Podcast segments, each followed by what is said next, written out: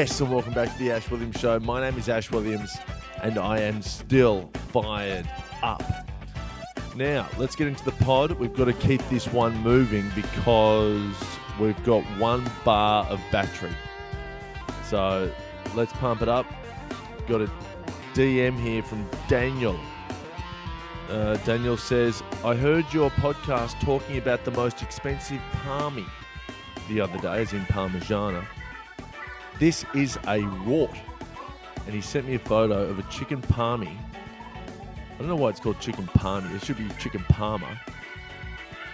Uh, at the Lazy Lizard in the Northern Territory. We have a new clubhouse leader for the most expensive parmy in Australia. It's a crumb chicken breast with Napoli sauce and melted cheese. It doesn't even say whether it comes with chips. How much do you think? 36 bucks. 36 bucks at the Lazy Lizard in the NT. That is fucking insane. the Lazy Lizard is having a lazy laugh. So DM me if you've got uh, a more expensive parma than that. Also, I wrote back to Daniel. I said, "Dude, thirty-six bucks is off its tits." And then he goes, "Ha ha ha, dude. Yeah, the other night I got into your podcast where you said you had a dream you fucked everyone in your family. I almost choked on my water. That is the most outrageous thing I have ever heard. Did you get some feedback on that? I have heard nothing, Daniel, on that. Um, nothing. So either people aren't listening or it's normal. But I don't know, man. I don't think it's that weird, is it? Hasn't everyone had a dream that they've had sex with most members in their family? Like, I'm talking about through the course of my life, not in the last week. Um, I fucked a lot of friends, like a, lot of friends, um, in my dreams. Uh, yeah, yeah. I mean, I think it's healthy. But yeah, let us know what you think. Maybe it's not. maybe it's not healthy. Uh, got a, a voicemail here. Of course, if you do want to leave a voicemail, it's speakpipe.com forward slash Ash Williams. Free to leave a message. This is from Talia. Ash, it's Talia. I really think that the fact that you don't like falafel is super disappointing and it kind of feels like an elder millennial thing, like very elder millennial of you. Um, and it's just telling me that you haven't been to the right places to have falafel and you need to give it another try.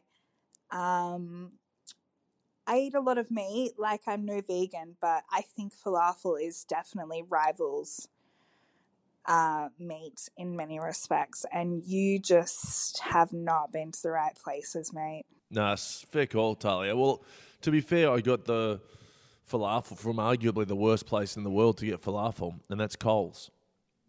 Coles can't do falafel. It was the worst falafel in my life. Well, you think the lazy lizard is uh, laughing? Coles are falafing all the way to the bank, selling these dry fucking falafels for three dollars fifty.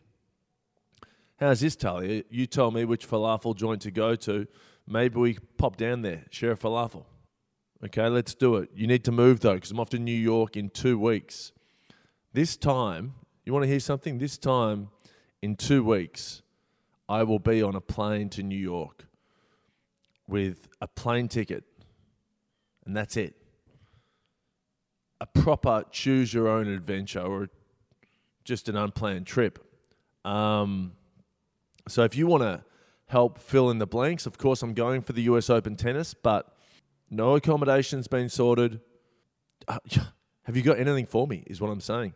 I've got to give a shout out to one of our listeners, Andrew, who helped organise the trip to the US Open. Because if you don't know, I do a tennis podcast, and I said, look, I'm shutting it down unless the listeners pay for me to go to the US Open. Sure enough, the listeners paid. So I have a plane ticket, but that's all. And one of our listeners, Andrew, booked the trip. He said, I will book it, send me the money you have so far, and I will book an itinerary because I'm combining two of my great loves tennis and aviation. It's a, the weird Venn diagram of loves. But he sent me an itinerary and then he, he goes, Can I call you? And I said, Yeah, of course. He calls me up. He goes, Now you're staying uh, in the Philippines for a day. I said, Cool. He said, Yeah, you, you're going to be there for 36 hours. So you can't stay at the airport, but I've organised for you to stay with my friend who lives in the Philippines and he's going to uh, put you up in his house. so, look, I, I'm cool with it.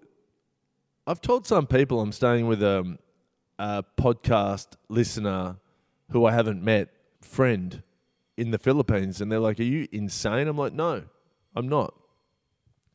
I want a nice place to dream about, you know, proclivities with my parents.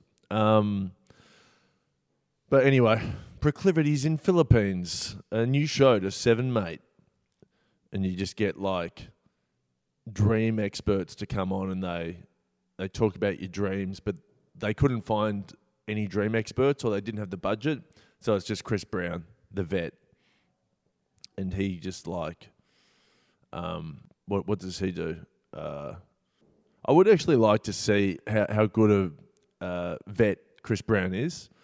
So you know how they have the voice, and it's a blind audition, so they say, even though we know it's not, because casting always tap Jess Mauboy on the shoulder or Guy Sebastian and go, "Hey, you, you're going to want to turn around for this chick.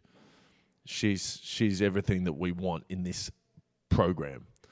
Um, but I would like to see from the producers of The Voice comes The Vet, and it's blind operations on dogs in the sense that we get all these dogs, they need operations, and then we get three vets to do the work, and then you got, you've got to judge who does the best work. And I would like to see how Dr. Chris Brown and his work stacks up to someone like, fuck, I don't know, some of the other vets. I don't know any other vets. It's a really untapped market, isn't it? Maybe he can compete against a vet, an old army vet who is confused but still has entered the competition to operate on a dog. Anyway, they're all just ideas. Now, I spoke to my friend who went to the Logies during the week. I'm not going to name him, but you can try and work it out. Actually, I'll tell you who it is on Patreon. Here it is. So my mate is sitting at the Logies in between Kerri-Anne Kennerley and Denise Drysdale. And he said it was one of the best nights of his life. He said during the welcome to country, and then Ding Dong, true to form, was throwing grapes at the home and away table, which was about 20 metres away. So Ding Dong was really getting some distance on the arm. It's, it sounds like sh- she's recovered from her injury on uh, Holy Moly. If anyone hasn't Googled that, then give yourself a, a chuckle today.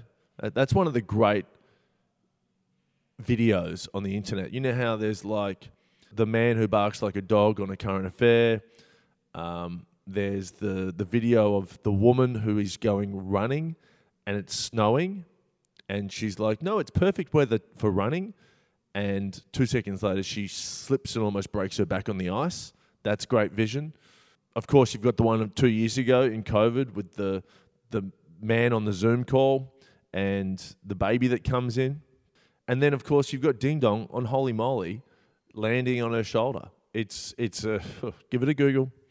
Anyway, she's recovered and she's throwing bombs at the Logies, these red globe grape bombs at the home and away table. Who deserve it? It sounds like a good night. And I said to my mate, I said, mate, that's true to form for Ding Dong because she did that to Ita Buttrose with the Brussels sprouts. And he forgot. I said, come on, mate. You, you can't forget that piece of Australian TV history when Ding Dong uh, apologised for throwing Brussels sprouts at Australia's darling Ita Buttrose at a Christmas party for Studio 10. And she said, Yeah, I threw the Brussels sprouts. I shouldn't have done it. But it sounds like a fun night, doesn't it, the Logies? One thing I will say, and uh, again, I'll put this on Patreon so that we can have a proper swing. The Patreon episodes are better than the iTunes episodes. You get more falafel in your ass, right? Falafel ass. Um, maybe I can sell that at Tens and Dudes. With every uh, ticket to Tens and Dudes, you get a free falafel. Are you here for the falafas? Fuck someone in the ass, and you, or you get fucked in the ass, and you are fed a falafel at the same time. Falafas. New to seven, mate. Couple of other things. I was doing a wee the other day in the gym, and this guy next to me, who was pretty old, and I was at the urinal and I, I, I pissed quite a lot, and he goes to me, "Good stream, good stream." I've never heard that before. I said, "Thanks, mate." Um, he goes, "Yeah, they were the days." I'm like, "Fuck, this is grim." You got to drink more coffee or something, don't you? What's going on? I could easily compete in a pissing tournament, no worries. Fill this uh, bottle, you know, it's a reverse sculling comp. Fill this bottle in the fastest time and you can represent Australia in the world champs. Mate, I would kill that. Kill it. I would love to see the competition though. You never know what's out there. Again, I, I have no barometer for what's a good time, but I'd like to do it. I would like to see if I could fill a um, a one liter bottle and, and, get a get a time, get a PB. Yeah. Who else is? You know, I'm sure other guys out there would think about that. I don't think girls would. Girls would probably think that's gross. But yeah, that is the podcast. I think if you have any leads on New York or you have any challenges you want me to do, please DM the podcast. If you want to leave a voicemail, speakpipe.com forward slash Ash Williams. If you want to hear the longer version of this episode with the beeps taken out and the meat in the sandwich, go to patreon.com forward slash Ash Williams. I will give you my personal number and so much more. That is the podcast. Have a great Friday. I love you. Take care. Bye.